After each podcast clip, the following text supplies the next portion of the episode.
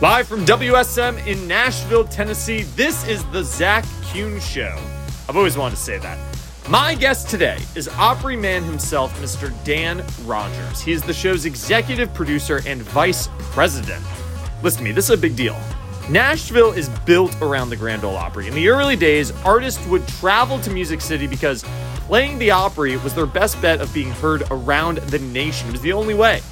Carrying that torch today is a big task. I'm not, I'm not sure I'd be up to it, but Dan Rogers leads one of America's greatest treasures with ease and grace. He makes it look easy. I mean, I again, I don't know if I'd be up for this task, but Dan is leading the Opry into the modern age. They're about to have their 5,000th Saturday night broadcast. Their 100th year anniversary is five years away. This is a big torch. You can't screw this up. This is not screw upable. We talk about it all. This is the pinnacle of country music right here. So take your seat because that curtain is about to go up. We are live from the Ryman Auditorium. I'm just kidding, we're not. But here we go. Let's dive in. Dan Rogers, episode 32. Here we go. So I really want to ask you something because kind of like the story that you always hear about the Opry is the Opry got the name because they were playing Grand Opera, and then George Hay said, okay, enough Grand Opera. This is now Grand Ole Opry.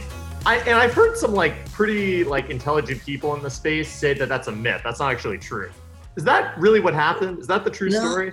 I think it's pretty well the. I mean, I think it's pretty well depicted that that is the case. That um, because um, the show, which was opera, basically was playing on the radio live before the Opry would go on. So it was kind of like you know our background music or what have you here. As I understand it, Hay just happened to under happened to happen to be tuned in listening as opposed to you know doing something else show related and the um, announcer for that particular program was um, saying that there was no place for realism in the classics because they were emulating the sound of i think it was a i think it was a train.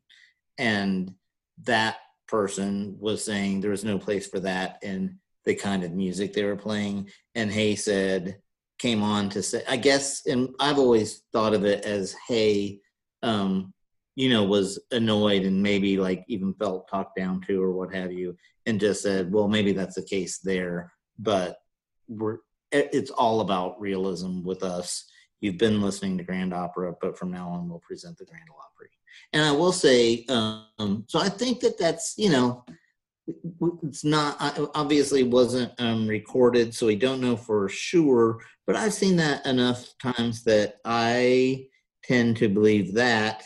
Um, and I will say that um, years ago, when I was an intern, one of my projects was, and when I say project, I mean like one little thing I did was I spent the day at uh, afternoon at the Nashville Public Library doing research, and um, I thought it was really interesting that the um, newspapers of the day and like people that were talking about um, radio programming um, were referring to it as the Grand Ole Opry by the next Saturday night. Like it Like that's on record. That Exactly. It took root immediately. Like somebody had to have followed up and said, I don't, well, I think it was an accident really that the Grand Ole Opry got its name in a way. I, I feel like somebody had to follow up and like there had to been a meeting on Monday morning saying, or Hay, had to think, wow, that's great. I fell into something now. It's the Grand Ole Opry just for it to have um, become the name that quickly. like when Dave Cobb calls it Mu- Music City and and that's stuck, right? Or isn't that the story as well? That and Yeah, and someone someone said keep that. That's good. Right. Unbelievable. So are there figures like like do you look at someone like Will Denny and and and are there things he did or defined the role? Like do you ever hear stories or read anything and does how he defined the role does that reflect the way you treat the position now? Do you know, um, I just I will say that I worked on or I I helped out from time to time with the Colin Escott book that I'm guessing sounds like you probably um, read that piece, which is um, the making of the American Icon. Um, and I learned things in when reading that oral history that I um, that were that helped me understand something that I've always that I've always known, but it was really good to go back and read that.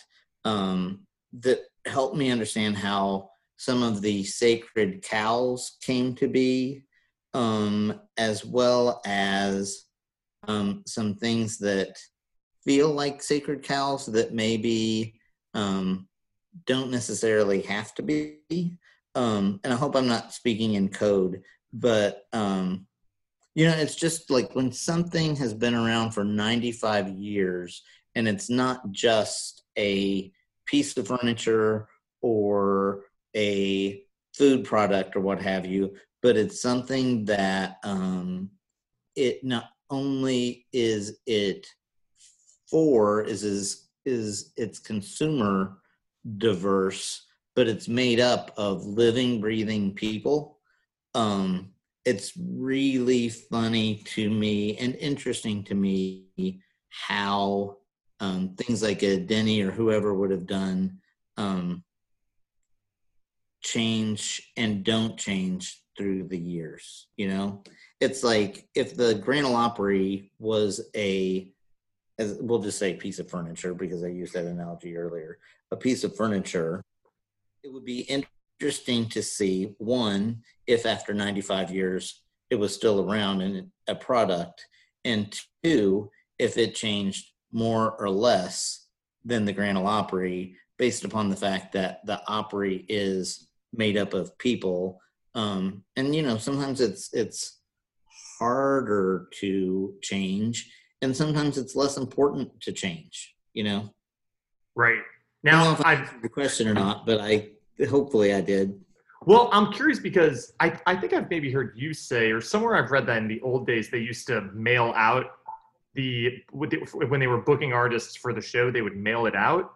How how would that work? They would they would just send the mailer and people would write back and then show up or they wouldn't. Like that was that was the best way to book it back then. I have um, thought many many times.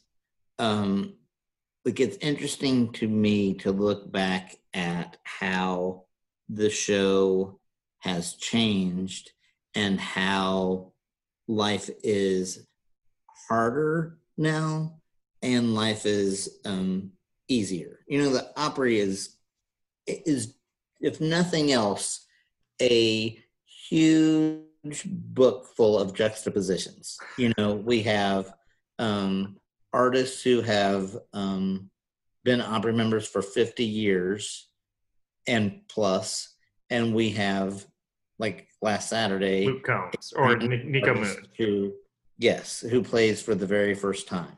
Um, and that's the way I think of like the op, like trying to manage the Opry in the past and the Opry today. For one, in the past, you know, it started with just a Saturday show and a Friday night show, and you had um, a long list of Opry members who were really essentially required to um, be here many, many, many weekends a year. So it kind of feels like um, every time I start to feel like, wow, how simple must that have been to like count on Roy Acuff being in the eight o'clock segment and he'll welcome Minnie Pearl. Curtain will come down, will be on, etc. But then one day I did stumble across um, like a sheet that was had clearly been sent um, via mail to um, an artist, an Opry member, way back when, saying, "Complete this to let us know when you're in town." You know, say in the month of November. And I thought, can you even imagine trying to put together this show via mail correspondence? I mean, that's nuts.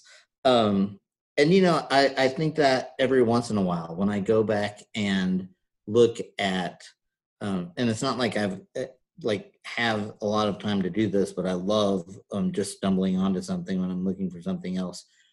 All that mail correspondence that makes me think, my gosh, these people created Fan Fair, now known as CMA Music Fest, Right. by like getting in their cars and going to a meeting, you know, or having mail correspondence about this, or polling 10 people to see what they thought one by one because there was no email, there was no conferencing, etc. So, yeah, every time I think, man, gosh, they had it so easy, I'm stumble on something that reminds me, no, not so much. Um, it hasn't um, been probably an easy road for for anyone. But you gotta think that you know you send out for whatever the headlining spot is going to be, and then you have to wait for that person to say yes or no before you ask another headliner to jump in. So it seems like mailing it would just be like impossible. It would take forever. Well, I will show you my age and say that while I wasn't working in the in this area of the Opry at that point, I do remember um, the days of um, faxes going out with you know asking for member availability. So again, that wasn't me, but um, I've been here long enough that I remember that having been the case. Wow. So how do you how do you get the internship at the Opry? Um, well, for me, I had gone to graduate school um, and had a degree in educational psychology. And when I graduated with that degree, there were no positions whatsoever available. Like I just happened to land on a really, really bad year when there were educational cutbacks, et cetera.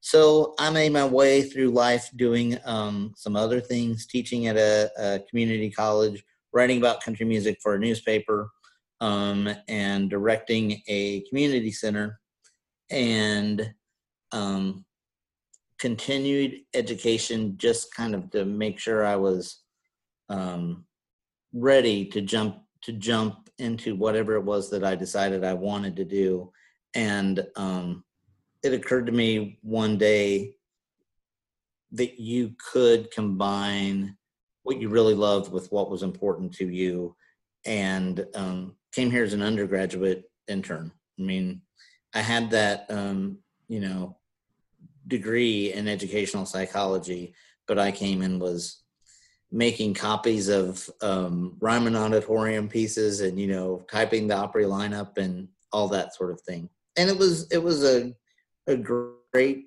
intro into this place. Did you did um, you just apply or did you like were you working the phones or like how like how how do you find the internship? I applied. That's funny. I applied over and over and over, and um, got really lucky that um, I happened to have a college friend who had a um, extended family member who worked in Grand Ole Opry tours at the time, who told me who to call in Opry marketing and said he would um, let that VP of marketing know that I was going to give a give him a call, and so that's how that all came to be. And I'm sure they were thinking, "Who the hell is this guy?" Because you know, when I sent in my information, I had like pieces that had run in the Cincinnati Enquirer and that sort of thing about country music, and you know, uh, concert reviews and concert um, previews and that sort of thing. But um, I will always remain very, very grateful that they gave me that shot. And that was a really close knit group of people who um, kind of let me in the door and let me be a part of that group. And um, you will hear people say the, you know, the Opry is family and that sort of thing, um, which I think people on the outside sometimes um, might think, okay, for real. Um, but there's so many pockets of it inside that are we that group of friends.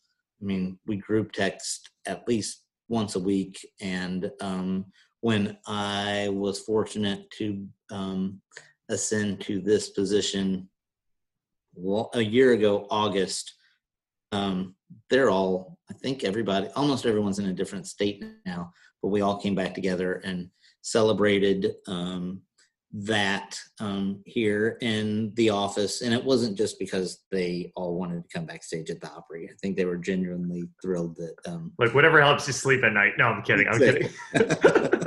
That's awesome. Wait, so you have you ever had any other like professional job other than working at the Opry?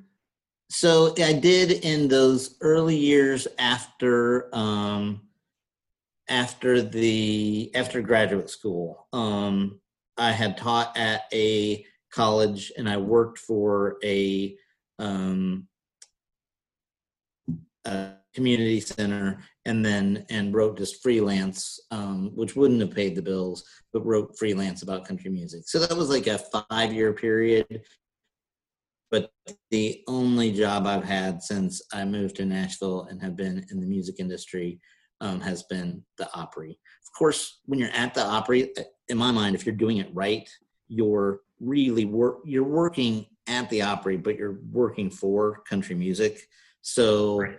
you know if you ever feel like i'm um, pigeonholed or feel like i should be doing something um, like expanding horizons or what have you i can easily be doing that and should be doing that from this chair and this office i mean we need to be working closely with the academy of country music with the cma with the ibma americana um, Nashville Convention Visitors Corporation. Right, of course. You know, it's like every day is different in that regard, in that your um, the Opry is so diverse, um, not only with what you see on stage, but who and what is important to us to keep it successful. Do you ever feel like, because I mean, the Opry is so iconic, you show up as an intern do you ever feel like why me? I mean, no doubt you you you had the goods and put in the time and and you know worked up to where you are now. But do you ever feel like like oh my god, how am I this lucky? Um, absolutely. In a word, absolutely. Like um, I will say, I feel like I hope it's not um it's sounding i would never want to sound conceited but i i feel like they got the right person for this job. Like I do feel I'm confident in that I feel like I love the traditions of the Opry. I love that it's still you could walk in and see a show or hear a show and you would be reminded of you could identify with it like you could identify with the Opry I first experienced when I was in kindergarten, but you can also see this is a place and a show that is working hard to remain relevant and um, is a place where dreams come true and can come true for young um, artists. So I feel like it, it takes a special person to have that mix, but there's no doubt whatsoever that I am incredibly grateful for this opportunity and that yeah I, i'm not exactly i can't remember exactly what you had to say but am aghast that i get to be in that position. It's i mean if you had told what 12 year old me that i would get to do that i would be amazed. And if you told intern me that i would get to do that I would probably be even more amazed. Um, so yes, I could I could talk for two weeks about how grateful I am for the opportunity. So what is the thing? Like I grew up in New York, basically New York City. Nobody I knew listened to the Grand Ole Opry, and when I was in high school, I became a massive Brad Paisley fan, and I obsessed. I would watch everything he does, and seeing what the Opry meant to him made the Opry mean a lot to me. Like that was sort of my first entrance mm-hmm. to the Opry and I would always see people on stage accepting them, like you know, accepting the Opry, and they'd get so emotional. And I would always think like that. There's no way this is that emotional, or like, like what even is this? And then I remember walking into the Opry for the first time and being shocked at like you kind of get punched in the face by a feeling of just walking into the Opry in the middle of a show. Like it's incredible. What what is that? Is that the ghosts? Is that the music? Is, is that the history? Like what where does that feeling come from? Because it's so real, and even someone who didn't grow up with it feels like really attached to it. Now I live in Nashville, and it's like I weirdly feel attached to it, even though I feel like I kind of came to it late in life. Like, like what is that? Yeah. How, how's that happen? I think it's well, one, I don't think there is a definitive answer, which probably which is the answer, I suppose. You know, that you can't put your finger on it. Um, and that it's different for everyone. You know, for me it's many, many things.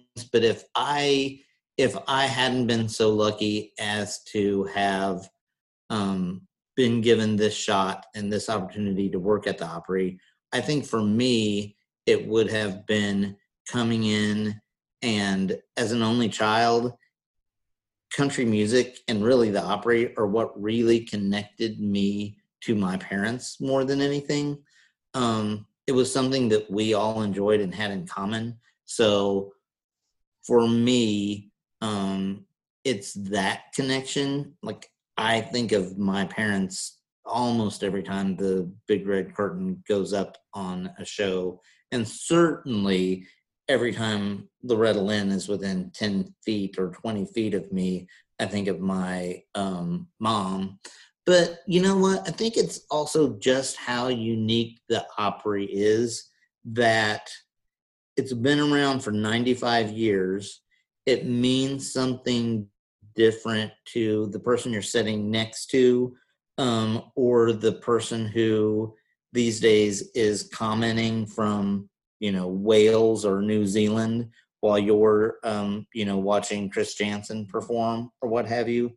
Um, but I think it's that mix of um, tradition and looking forward, and kind of just that. Um, I think everybody loves a underdog story and a success story, and the fact that this little radio show that started because a fiddle player sat down and you know played these fiddle songs and people who were listening um, wrote in and said that's the kind of music like we play on saturday nights. That's what we want to hear on the radio. That someone listened put that fiddle player and others who performed like him um, on stage so that people could listen.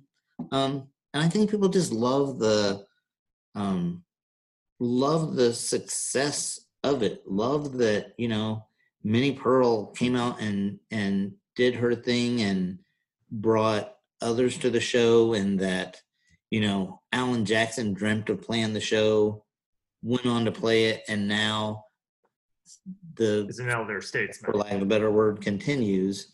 Um, and you know the next generation's just as interested. All to sell more insurance. exactly.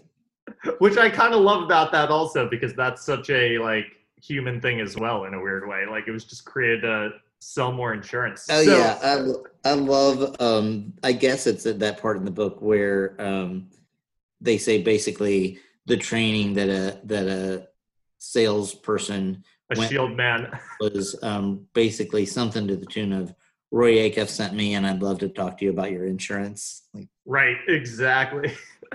so okay, so the 50th anniversary show. Let me let me ask you something. When you're curating a show and you go, we need someone special, we need someone great. Do you just call Vince Gill? Like, is he the safe guy to get?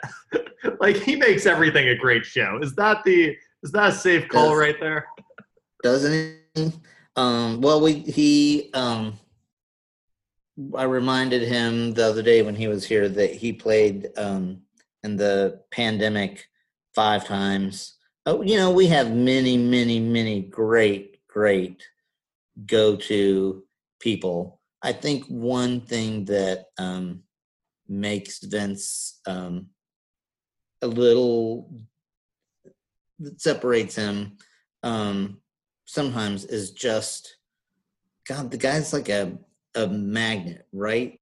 Like, um, and I hope that he doesn't watch this and see um, me say this because I'd be embarrassed of that. But He's actually in the other room. Hold on. Hey Vince. no, I've been fascinated um, by him in that um, I've watched him, like, you know, just by virtue of going to events or what have you. I bet that there have been weeks that I've seen him play in town like four different times. and with four different groups of people, like even genres and styles and uh, you know uh, of people. And I'm always amazed at wherever he is, like he has these tremendous, great friends. You know, like he can be in a bluegrass um, a group with bluegrass folks, and he's everybody's best friend and come out to the Opry, and that's the case. And it's just genuine. So that's one thing, one reason that he's um, yes on speed dial is I know the guy can do it, and I completely trust him. Like um, on our 95th show, um, I just said to him, I don't pretend to be able to know um, what you'll to know what would what the perfect intro to this show would be but i know that you'll think about it and i know that you'll come up with something. And you know he called back later and said um night train like he was thinking of night train to memphis. And of course i thought oh that's perfect that you know it would be a roy acuff tune. But what i didn't think about and i i'm guessing that he did um what i didn't think about until sound check was ah that's awesome. It's about you know guy who's been separated coming back like trying to get back home. And Right. i thought my gosh that's genius. I'd like to think that um i may have figured out the connection if i hadn't been so busy. If i hadn't been multitasking when he called um with that. But i just thought oh yeah that's great. Like it's i thought it's upbeat which is how you know i wanted the um Show to start. and it's really country so that's how i wanted the show to start with you know fiddle and and guitar but then as i was listening i'm like of course it's like that's perfect for the launch of a 95th year but it's also i love you know what it says if you listen closely that you know we're all coming home um, tonight because of course it was the first night that we had had um, a small audience back since since March. Right. And he said also in that performance that uh, was Roy Acuff the person who who who brought him into the Opry, and then he was singing that song. That was him and and Garth is another one. And there's others that like when Garth played, and every time Vince plays, and there's others too. They just make it feel so present and special. Like they have a way of making whatever they're doing, even if they're playing, you know, "Go Rest High on the Mountain" or wh- whatever it is. They always make it feel current and new. So it's such a gift. It's incredible how people like Vince and Garth and others can do that. and I'll say it's um I mean one of the most fun things about this job is there are a lot of re there are a lot of people um Opry members and guest artists with that gift and um it's really fun to put people together who may or may not know each other and watch that magic happen between them as well um and sometimes you know um, sometimes it's a complete fluke. Like it's just this needs to go here, and we'll hope for the best. And sometimes those are magical, where those artists, you know, become lifelong friends, write a song together, perform together the next time they're on, what have you. And that's always fun about the Opry. Also, is when a member like a Vince or Jeannie Seely or Bill Anderson or whoever um, may not know someone, um, they'll have done their homework and you know looked into who they are and their music. But when they get really jazzed and excited about a um, an artist, that's one of the most fun things about this job is saying, yeah, you know, here's who they are and here's where they're from, and we'll make sure to um, introduce you afterwards and all that sort of thing. Who's the funniest like non-comedian member of the Opry? Is it Bill Anderson? Oh, great. I love that question. That's fun. Funniest non comedian member of the Opry. Gosh. Um, uh, I'll have to come. I love that question, but I'll have to come back to you. I love. who are um, a couple? Like who are some that are like usually pretty funny? Oh, of course. Um, Vince is um, funny. Paisley has a great sense of humor. Um, Jeannie Seely thinks she's funny. No, I'm kidding. um, she she is Seely is one of the wittiest people I've ever met.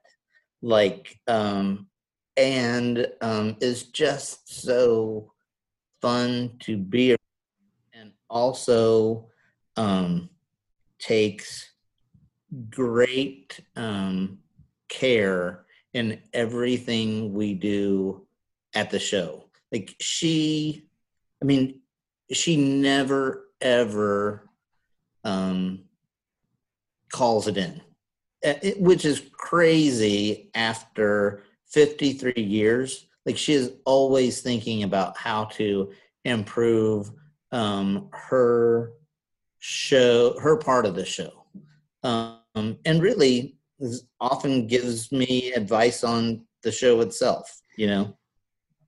Like um, just last week, she was, when she was in, um, I hadn't, um, we hadn't assigned her the dressing room that she's used to.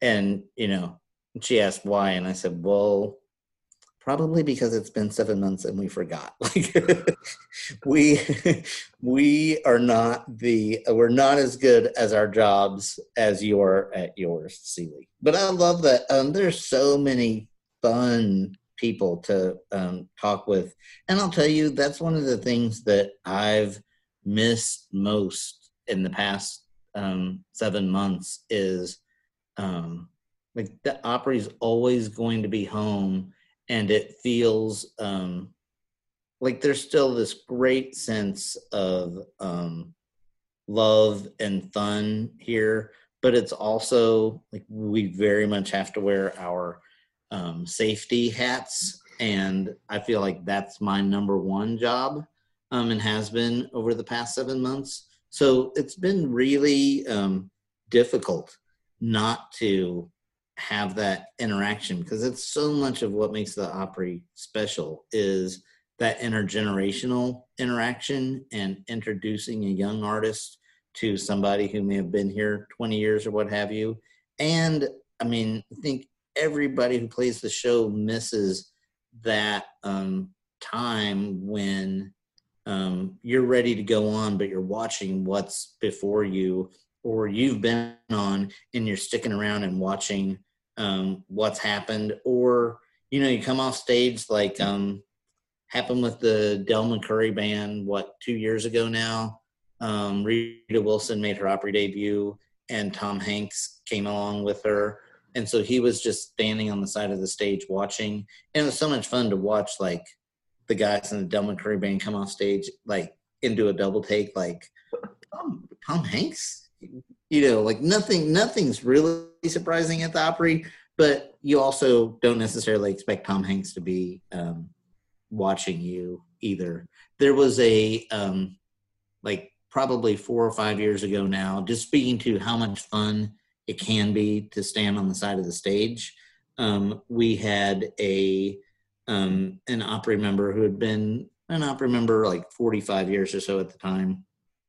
I think it was the 4th of July, and she just came out early and was watching the show and you know just talking with everybody. And then i was backstage in the hallway and they were paging her to come to the stage.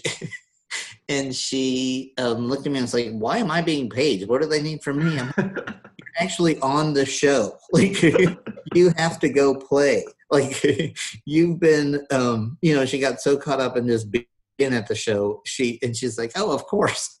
But it was great and it shows you know like what a really great night at the opry can be. It's like you playing your three songs or two songs or whatever and then also just enjoying great music and catching up with old friends and meeting new ones. Absolutely absolutely. So when is the best because I've had a lot of friends who have been fortunate enough to make their Opry debut, and I always think it's interesting, like when they do it in, in their career. And I also think it's interesting to hear their managers kind of talk about or like discuss it. I mean, I think it's hard to say no if the Opry ever calls, but is there a time that you think like, do you want a single at radio or before a singles at radio, or do you want a little bit of buzz so you can have a great press release? Like, when is the best time to make an Opry debut, or, or is it hard to say? I think it's um, it's it's kind of like everything else Opry related. It all depends on you the artist. You know, it's um like as sure as as I would be to say, oh, you should wait till your song's in the top 40 or top 20 or the week of your album release or what have you. You know, if if Josh Turner had done that, he wouldn't have this great, great story that the Opry and I love to tell. What's the story? That really set him apart. So um, he had just signed his record deal, and um, it, the Opry was really, really important to him. Um, so he went to Pete Fisher, who was the general manager of the Opry at the time, really saying, "We really like this is really important to me. I want to be on that stage. I'd like to, you know, he wanted to make his Opry debut early and um, early in his career. And so um, Pete let him have one song, and I think it was the Friday before Christmas. Um, and Josh now likes to say it was late in the show. I think he said that. I'm not sure if that how late in the show it was, but it was basically a okay, we'll do you this favor. You can sing one song with the Opry band, um, sort of thing. And he went out, and this was at the Ryman, and um, sang "Long Black Train," which was not released to radio at the time and wouldn't be for quite some time actually but went out saying long black train and the crowd went crazy. Um the he got a standing ovation and then the like there were people on their feet and then the entire crowd was on its feet um by the time he had gotten to the second verse so before he even finished like the crowd is up and stomping and chanting as if it was someone they knew. They knew. I think it just really connected. Um, and I asked him once, you know, like what was going through your mind when that was happening? Because he was an Opry fan. He knew that that didn't just happen at the Opry, you know? Um, and he said he was thinking, don't forget the words. Like that's all he was thinking was don't forget the words. And so he finished his song. The crowd was going crazy. And he said that he just kind of like walked off stage in a bit of a daze um, and that he had gotten all the way to the steps, um, I think stage left to go to his dressing room. And somebody came running to him and said, they're, they, they need you back out there like you're getting an encore. And um, he said that like he didn't have an encore because he had only practiced he had only rehearsed the one song because right. there's than one song. And he said that luckily billy anderson said something like how about you make that um, train a little longer? And so they went in and i think they did the last um, the second verse again. And he said at that point he did forget the words a little bit but um, it was all good. So you know that's a long story i know but it's my best way of saying hey there's who knows when the best time to debut is. It's it's um, what seems to be right for you you know? And um hope it, it's just it's funny to me to look back on like really memorable debuts and then some yeah, who are some of the best debuts that that's that stick out to you?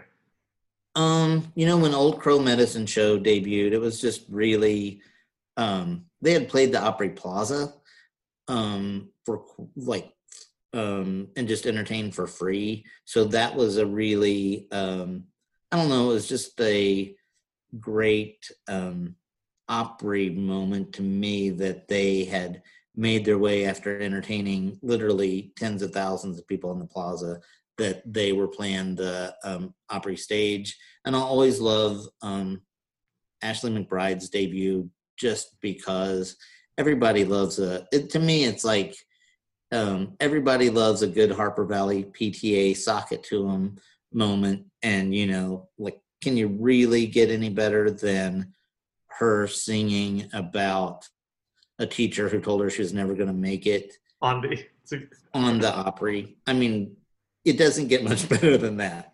Maybe i just love socket to you more than the next guy but and just the um fact that like um, she wore her emotion on her sleeve that night.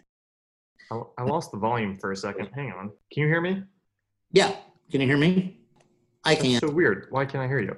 Say, say something. Two, three, four. Hello. Okay, now I can hear you. That was so weird. I'm Live so from the Grand Ole Opry. That's the that's what I want to say one day. One day I want to say live from WSM's Grand Ole Opry show. We do guest about announcers, so oh, no, you're all good. Uh, I um I love your um knowledge and appreciation for the show. That's awesome. I feel like um a couple of things you've asked um have made me think, does he know more about the show than I do? But well, hold on, I've I've got one more kind of question that I've always kind of wondered. So the circle they took from the Ryman, can you see in the Ryman where this? Did they patch it up? Wh- Where where you- where? You can't you can't see like um where it is eh, or where the circle was and the Ryman stage has um actually been replaced since then um and so the stage that would from which the circle would have come is and you probably um know that Was in the backstage. is at the is, well, is at the front of the Ryman stage. So if you look and see now that there are kind of two tones in the Ryman stage, the front of that is um, would have Oh, been it was the the front they same took it. sort of planks of wood um, from which the circle was taken. Wow, unbelievable. And now, okay, and I also know that you have a folder on your computer for the 100th anniversary of the Opry. Any ideas that, that we've come up with recently, or we have no idea what, what it's going to be? Oh, I will tell you that um, the um, pandemic has. Um, I would like to think the folder would be a lot more full um, now than it um, is had there not been a had there not been a pandemic. But yeah, you know what? Um, I will say that many times um, as we planned our 95th celebration, which is obviously far different than we would have imagined um, when we were planning it in January. We said those things feel like um, 100 elements. But I'll tell you, anytime um, I see somebody else celebrating 100 or celebrating anything, my ears perk up and I'm ready to take um, great notes just because, to your point of um, like being really thankful to be in this position, I'm really, really thankful to be in it as we make those plans. I mean, I just think there's so much opportunity for us. And after we get past the pandemic, really do think it's an just um there's so many opportunities for the Opry leading up to that period. And we've lost, you know, so many important people um on stage over the course of the past 10, 20, and 30 years but we've also added to those ranks with people who love the Opry, are really interesting characters in and of themselves.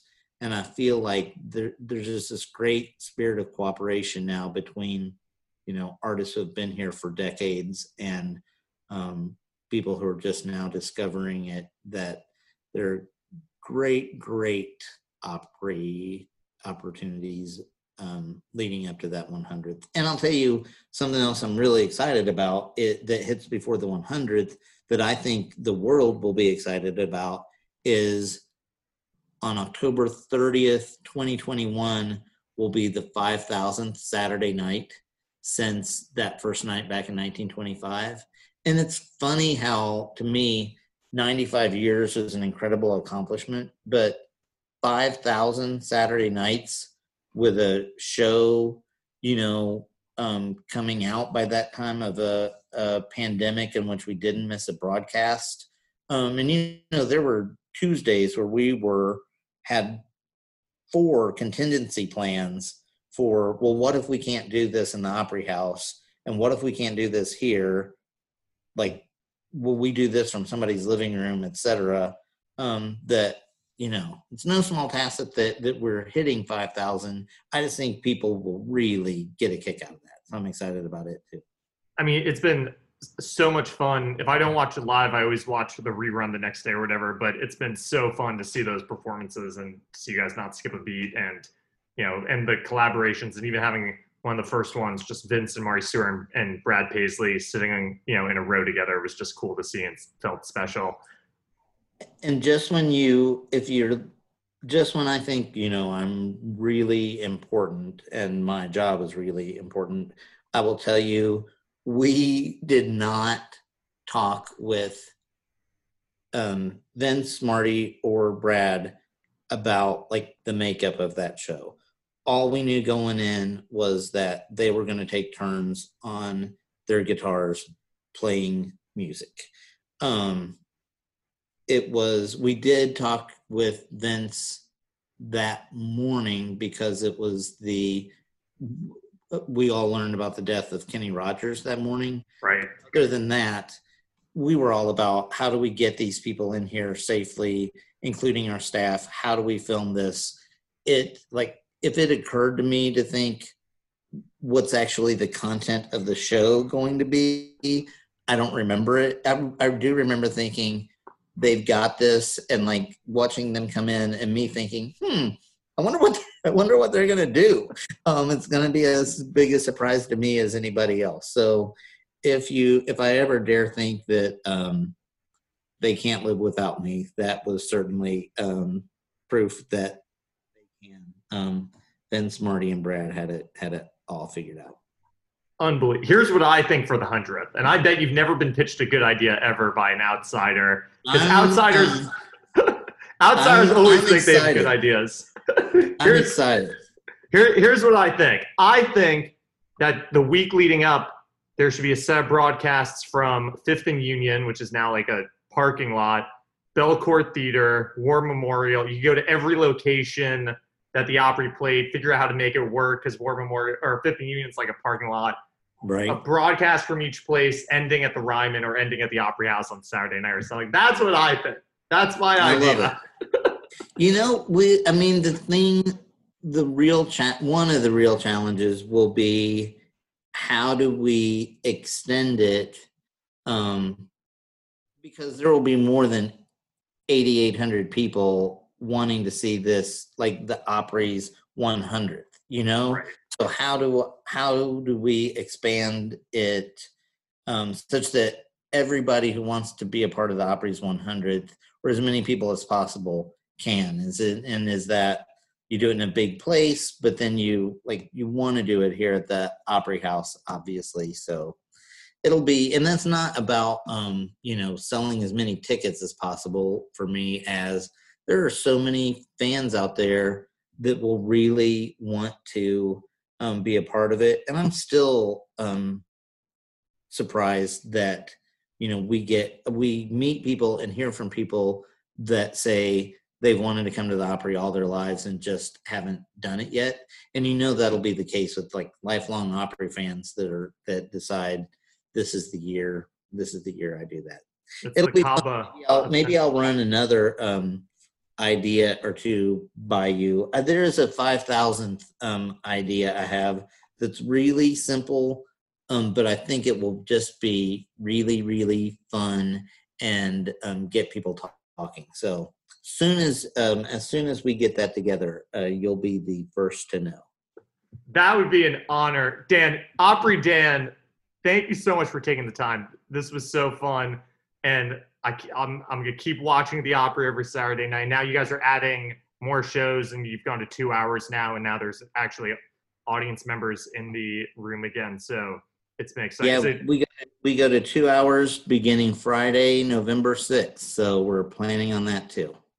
I um, am very thankful to have done this as long as Vince Gill does not watch and see me talking. we'll make sure he's not. How how do people start calling you Opry Dan? Or is that just like you've been around the Opry forever? They start calling you Opry Dan? Is that is that how it Um, goes? Bill Cody, who is um, the course, yeah. guy on 650 WSM and Circle Television, and is one of our announcers, um, called me that. And the great Hazel Smith, um, who is a music journalist and just a mother hen on Music Row, um, amplified that like nobody's business and would scream Opry Dan at me across crowded uh, music industry gatherings and I think that that's um, it was a one. If you have Bill Cody and Hazel Smith both calling you Opry Dan, it's you're not going to be called by much besides that.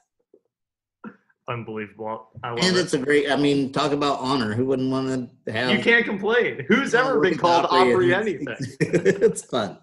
Very good. Thank Well, you, man. Stay well out there and, and hope to talk soon. I, I hope to see you at a show when whenever that that's even possible. Come and see us. Yeah, it'll be here before we know it. I'm sure. Absolutely. Well, stay well. Th- thank you so much. You betcha. Thanks again for tuning in, and thanks again to Dan for taking the time to come onto the show. It seriously means a lot. I really appreciate it, and hope we get the chance to talk again soon because it was it was really fun. It was a blast. The Zach Kuhn Show is mixed by Sam Heyman, and our theme music is by Justin Johnson. If you want more content from us, you can subscribe to our newsletter at NashvilleBriefing.com, or you can follow us on socials, everything at Nashville Briefing. Thanks again for tuning in, and we'll see you next week. Bye.